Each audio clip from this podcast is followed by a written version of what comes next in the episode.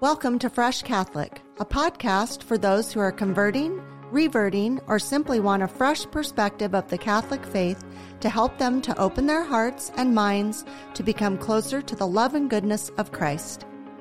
My daily prayer is that I will be a bright light to others, to be filled with the love and light of Christ, so that when people look at me, they see Him radiating out from me for His glory. Hello and welcome. Lori Balderas here. See, I'm getting used to it now. I, I have to identify myself. I'm so happy you're here. So, Lent begins in a couple of days, and I'd like to talk to you about how to have a meaningful and productive 40 days. Maybe some of you have never participated in Lent, and maybe some of you have always participated in Lent, but maybe need a refresher on why we do what we do or what we shouldn't do, as the case may be. Lent is a time for us to change our lives and grow in holiness and become closer to Christ. We need to always be thinking about refining and improving our lives, amending and reshaping things to be more centered on Christ.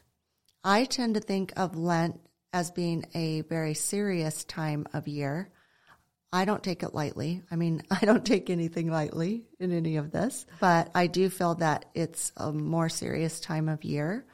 While I feel Advent is a more peaceful, calm, and hopeful time of year, Lent to me is more of a time of purging and self evaluating and redefining your whole being.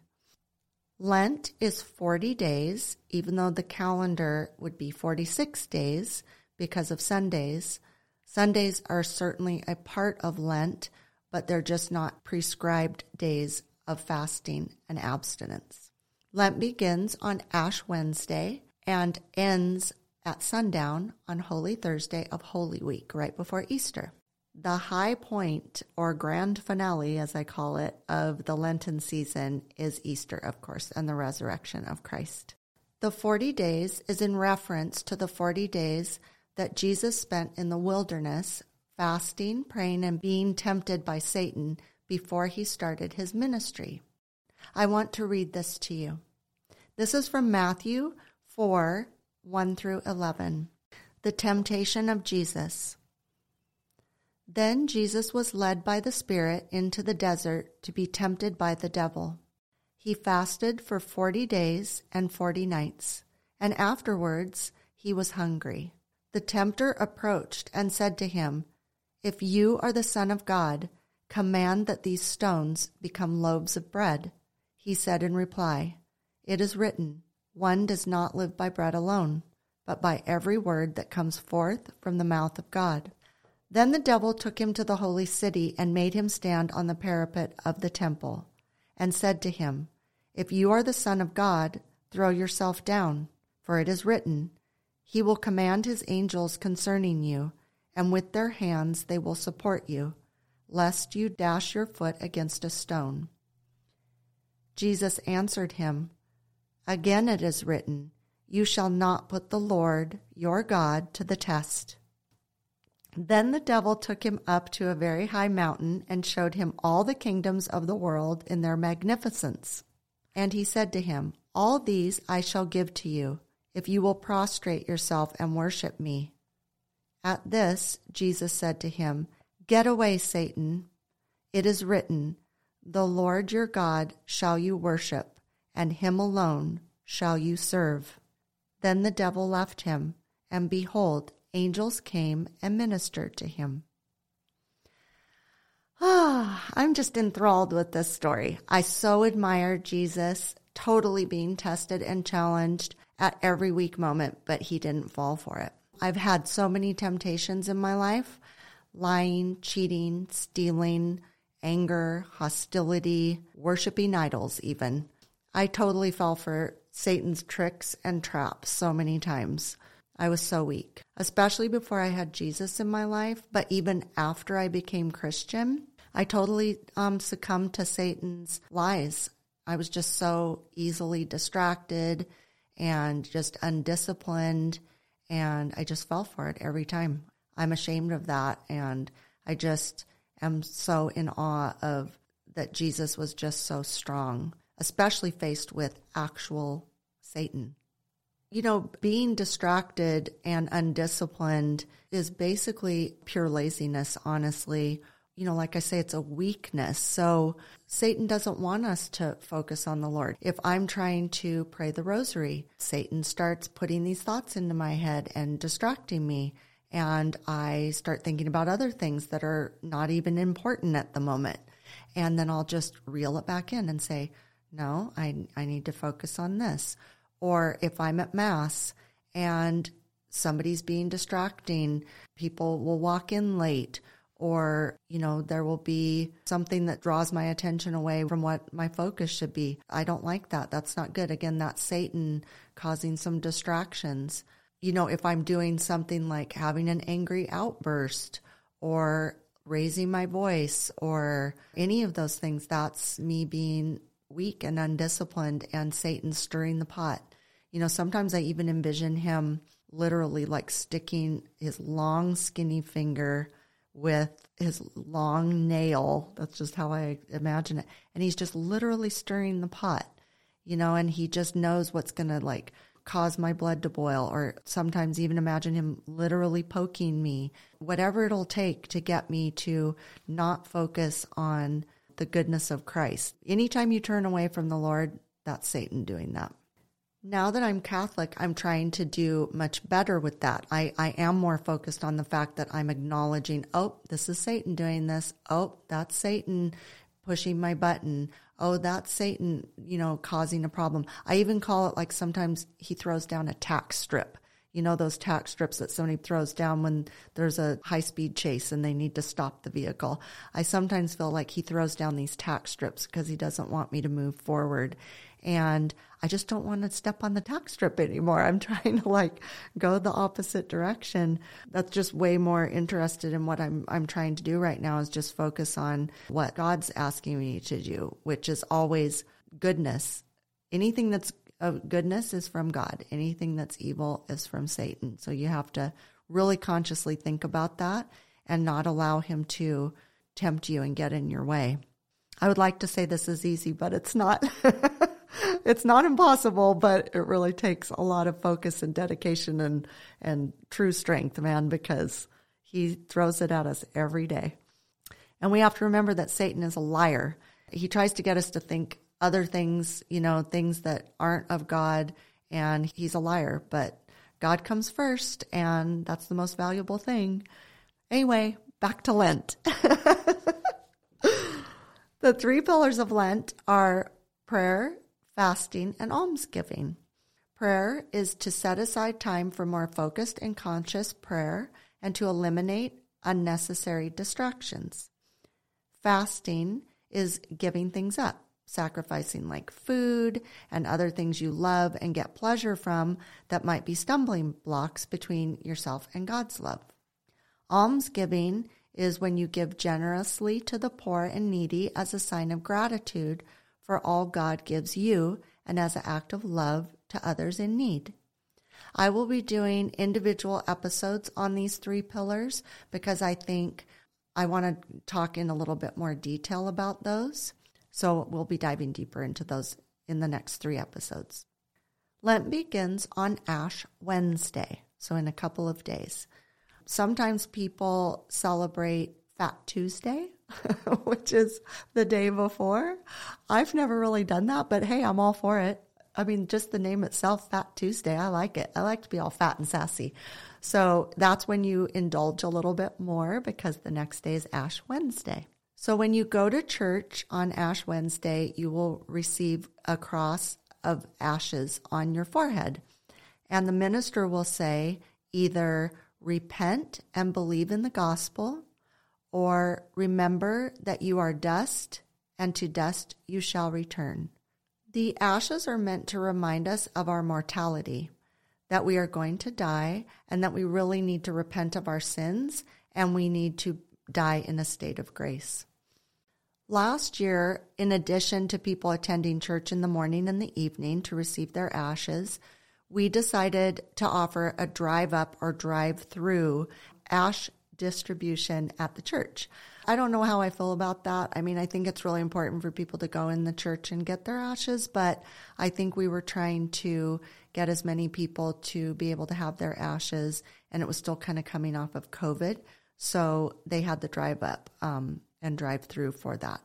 Um, what I thought was the most amazing thing was people came in droves to get their ashes this way. There was a line of cars around the block. It was really quite something. Even though it's all right to remove the ashes after you have them placed on your forehead, I encourage you to leave them on all day. They're actually meant to be a humbling reminder of our sinful nature. And also, if you're wearing ashes during the day, I can promise you somebody will stop you and they'll say, Excuse me, did you realize you have something on your forehead? And it can start a conversation and you can say, Oh, yes, thank you. I'm Catholic and it's Ash Wednesday and we have these on our forehead as a humbling experience. And it just opens up a conversation. I wish I had a dollar for every time somebody has stopped me. But uh, anyway, then you can explain to them what's happening. And I think that's a good thing. The ashes are made from burned palm fronds that are from Palm Sunday of the previous year. I love that little bit of trivia. At our parish school at Our Lady of the Assumption Church in Ventura, Shout out Assumption School. Go Dolphins. they all gather around and watch as the fronds are burned. And I think it's a really cool thing for them to take the palms that they know were from the previous Palm Sunday and they're burned and there's prayers that are prayed over that. And I just think it's really cool for the children to participate in that. And then they know that those are the ashes that are used the next day on Ash Wednesday. We'll be right back. Joseph M. Leonard with the Constitutionalist Politics. Tune in for the upcoming episode for May 4. Issue, never the issue, as well as, yes, Peter Seraphin, Rosemary Downer, Don Galade, Gista the rapper, Cy Young, Jason Perry, and upcoming Jack Hagar, Andrew Thorpe King, Trent Rock, Ed Temple, Chris Morehouse, and more. Please tune in to Constitutionalist Politics. God bless. So, Ash Wednesday and Good Friday are obligatory days of fasting and abstinence. One full meal is allowed or two smaller ones on those two days. On Ash Wednesday, Good Friday, and all Fridays of Lent, everyone 14 and up must abstain from eating meat. 18 to 59 year olds must fast on those days unless they have a medical reason they can't. I take it a step farther. I abstain from meat every Friday all year. That's a it's a decision I made last Lent and I thought I would do it for all the Fridays of Lent. And then I thought, I'll just keep it going. And so um, I've kept it going all year. And I just, that's something I wanted to do. It's kind of the old school way of doing it, but I, I don't know why they gave up that practice because I think it's important. So, you know, some people have a challenge of what do we do about, you know, not eating eating meat on Fridays. I mean, you can be creative. And I mean, that's where it came from about the fish on Fridays. I personally love fish. So um, that's easy for me. But you can eat vegetarian meals, obviously. Nowadays, it's so easy to get meatless meals you know that that's not as big of a problem i think as it was in the past. But yeah the fish fish fridays. Go get a fillet of fish at mcdonald's. Shout out mcdonald's. So during lent Catholics should take on some sort of personal penance or abstinence for the purification of their body and soul. Lent is a time for confession and fasting and abstinence, for more prayer, more Bible and spiritual reading, and more corporal works of mercy. I suggest you come up with a Lenten plan and map out what you want to accomplish. I do this every year and I always feel better that I kind of get it planned ahead of time. Of course, I can add or subtract anything as I go along, but I really try to come up with a Lenten plan prior. And it's kind of like New Year's resolutions. That's a kind of a good way to look at it. But to me, they're more meaningful and serious. I mean, I can easily flake on New Year's resolutions. That's why I probably don't do them. Um, but I can't flake on Jesus. So he doesn't flake on me. So I'm not going to flake on him. But I think that's a good way to kind of like process it and think about doing your Lenten plans is it's kind of like New Year's resolutions. It's it's just a time to make serious changes and a great way to get rid of bad habits. 40 days is a really great amount of time to settle into a new habit, like a new more positive habit. So like let's say you you say, "Okay, well, I'm going to give up, you know, drinking wine for for 40 days." Okay. Well, maybe after the 40 days you'll want to continue it. For example, I love wine. So I used to drink wine every day and I didn't want to give it up for New Year's and I just didn't want to give it up. And then I thought, you know, I'm going to give it up for Lent this year. I want to see if I can do it. And if I'm going to do it, this would be the moment that I, like I say, where I'm not going to flake on it because I've made this commitment to Jesus. I- am going to do this. And I thought, oh man, this is going to be hard it made me very accountable and it gave me a really good purpose. It wasn't all about me, it was about, you know, giving it up for Lent. And so, sure enough, I did it. And I don't know, I was really proud of myself. So now I give myself like, you know, a treat on the weekends, but I don't drink every day anymore. You know, because that's kind of like an idol. If you have something that you rely on every day, that's not a healthy thing necessarily. You know, it's like try to give it up for Lent and see see what you do with that. Maybe people wonder, what if I have all these Lenten plans and all these goals, then I fail at it? Well, honestly, you can't fail give yourself that grace to say, okay, my goal is to really do this. I don't want to fail. But, you know, life happens. And sometimes, you know, we might not be able to follow our ambitions as, as best as we'd like. So don't beat yourself up. Try to, you know, do something. And remember, this is to benefit you, to benefit others, but there's no test at the end and there's no prize at the end. So if you fail, pick yourself up the next day, try to do better the next day. You know, it's like that's all God wants us to do every day. Anyway, um, so all ages can have their own goals for Lent. Um, so you can choose to do things individually, you can do things as a couple, you can do things as a family. If you're by yourself, sit down, make your plan. If you're a couple, come up with things you'll do individually and come up with things you want to do as a couple. It's certainly good for a family. There's so many opportunities you can do with your family to teach your children about giving things up. You know, we live in a society of I want everything, I want it now. You know, it's not the necessities we're necessarily trying to give up. It's the luxuries, you know.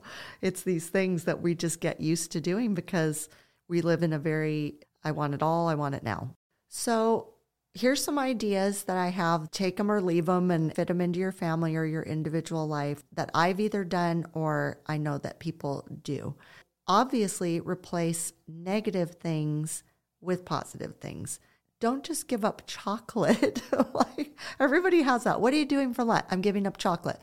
Okay, well, how important is chocolate to you? I mean, is it that important? I don't know. If it is, then I guess give it up.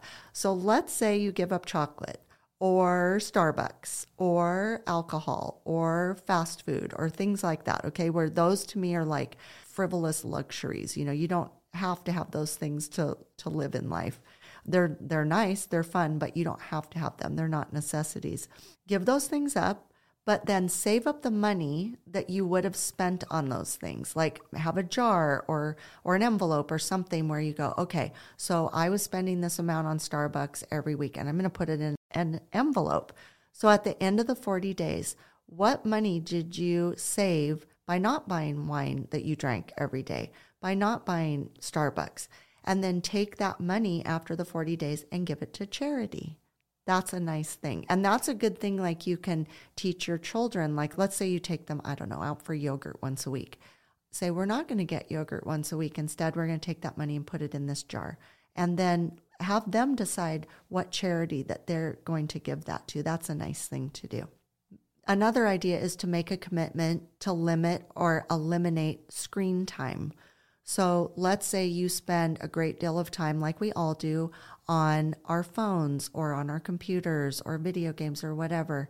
So take that time that you would have done and do more positive things with it. For example, you could actually sit down and have dinner together face to face where you're actually talking to each other. Wouldn't that be nice? Or you could have time instead of doing screen time where you read the Bible or other religious books. I have a list. I'm just going to say them. Um, maybe we'll put them in the show notes. So I read Catholicism for Dummies every year. It's a good overview of the Catholic faith, and it's really easy to read. And you could read like a few chapters a day or whatever.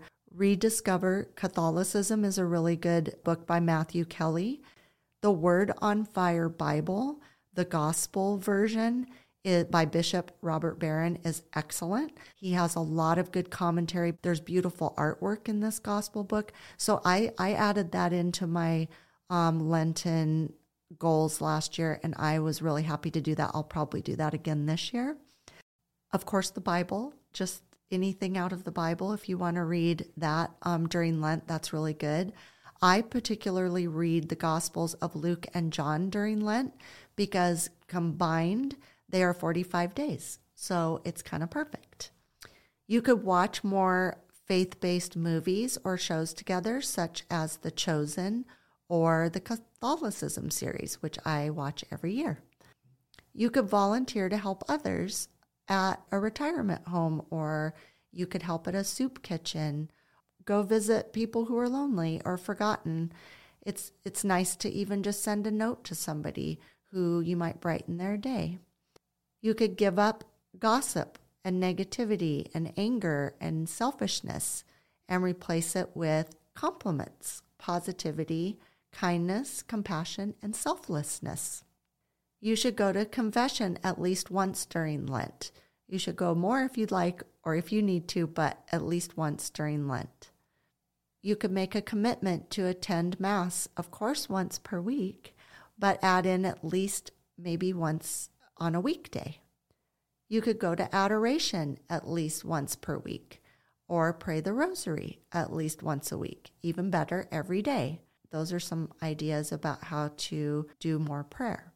You could participate in the Stations of the Cross every Friday during Lent. This is a really beautiful practice. You go in and as a group, you pray at each station of the cross, and it's Christ's journey on the day he was crucified. It's so meaningful and it reminds us of just the seriousness of what he had to endure. And you're doing it as a group, so it's a beautiful prayer. So, towards the end of Lent, we have Holy Week. This is the holiest and, in my opinion, the most meaningful and heartbreaking thought provoking, and serious time of the whole year. It begins with Palm Sunday, um, which is the Sunday before Easter. And this is Jesus's entrance into Jerusalem. So, this is the day that we get the palms and we get them blessed. And actually, we hear the Passion of the Christ that day. Then there will be Spy Wednesday, which is the day that Judas betrayed Jesus. And then there's Holy Thursday, which is the night of the Last Supper. Then there's Good Friday, the day that Christ was tortured and killed. And then there's Holy Saturday, which is when Jesus was laid in the tomb.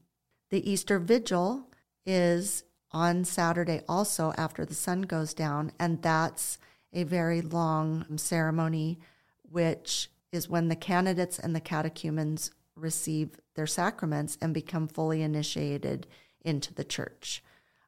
I will be doing an entire episode um, the Monday of Holy Week to talk all about these days in, in a lot more detail. But that's just an overview of them so that you know how Lent ends with Holy Week. I hope this episode has helped you to get motivated to have the best Lent ever. Make it a real good one. And I would love it if you would follow me on Instagram at Fresh Catholic, on Facebook, which is Fresh Catholic. I would love for you to go to my website, which is freshcatholic.com. You can leave me a message. Let me know what you did. What is your Lenten plans? What are you doing as a family? Um, send me photos, send me ideas that you've come up with. If you have any groups that are interested in having me come talk to them, I would love to do that. So reach out to me for that as well. And share with your friends, you know, listen to the podcast, share this with people who you think would would benefit from it. And I just, you know, I appreciate that you guys are still here and you're listening and I have a lot of great podcasts coming up and thanks again for listening. Thank you for joining me today. Now go out and be a bright light in someone's life. And remember, be focused, be faithful, and be fresh. Fresh Catholic is recorded at Wonder Mouse Studios at the Castle at Pierpont in Ventura, California. My producer and engineer is Sarah Espel, and she can be your producer too. You can reach us at wondermouse.us or at freshcatholic.com. Thank you.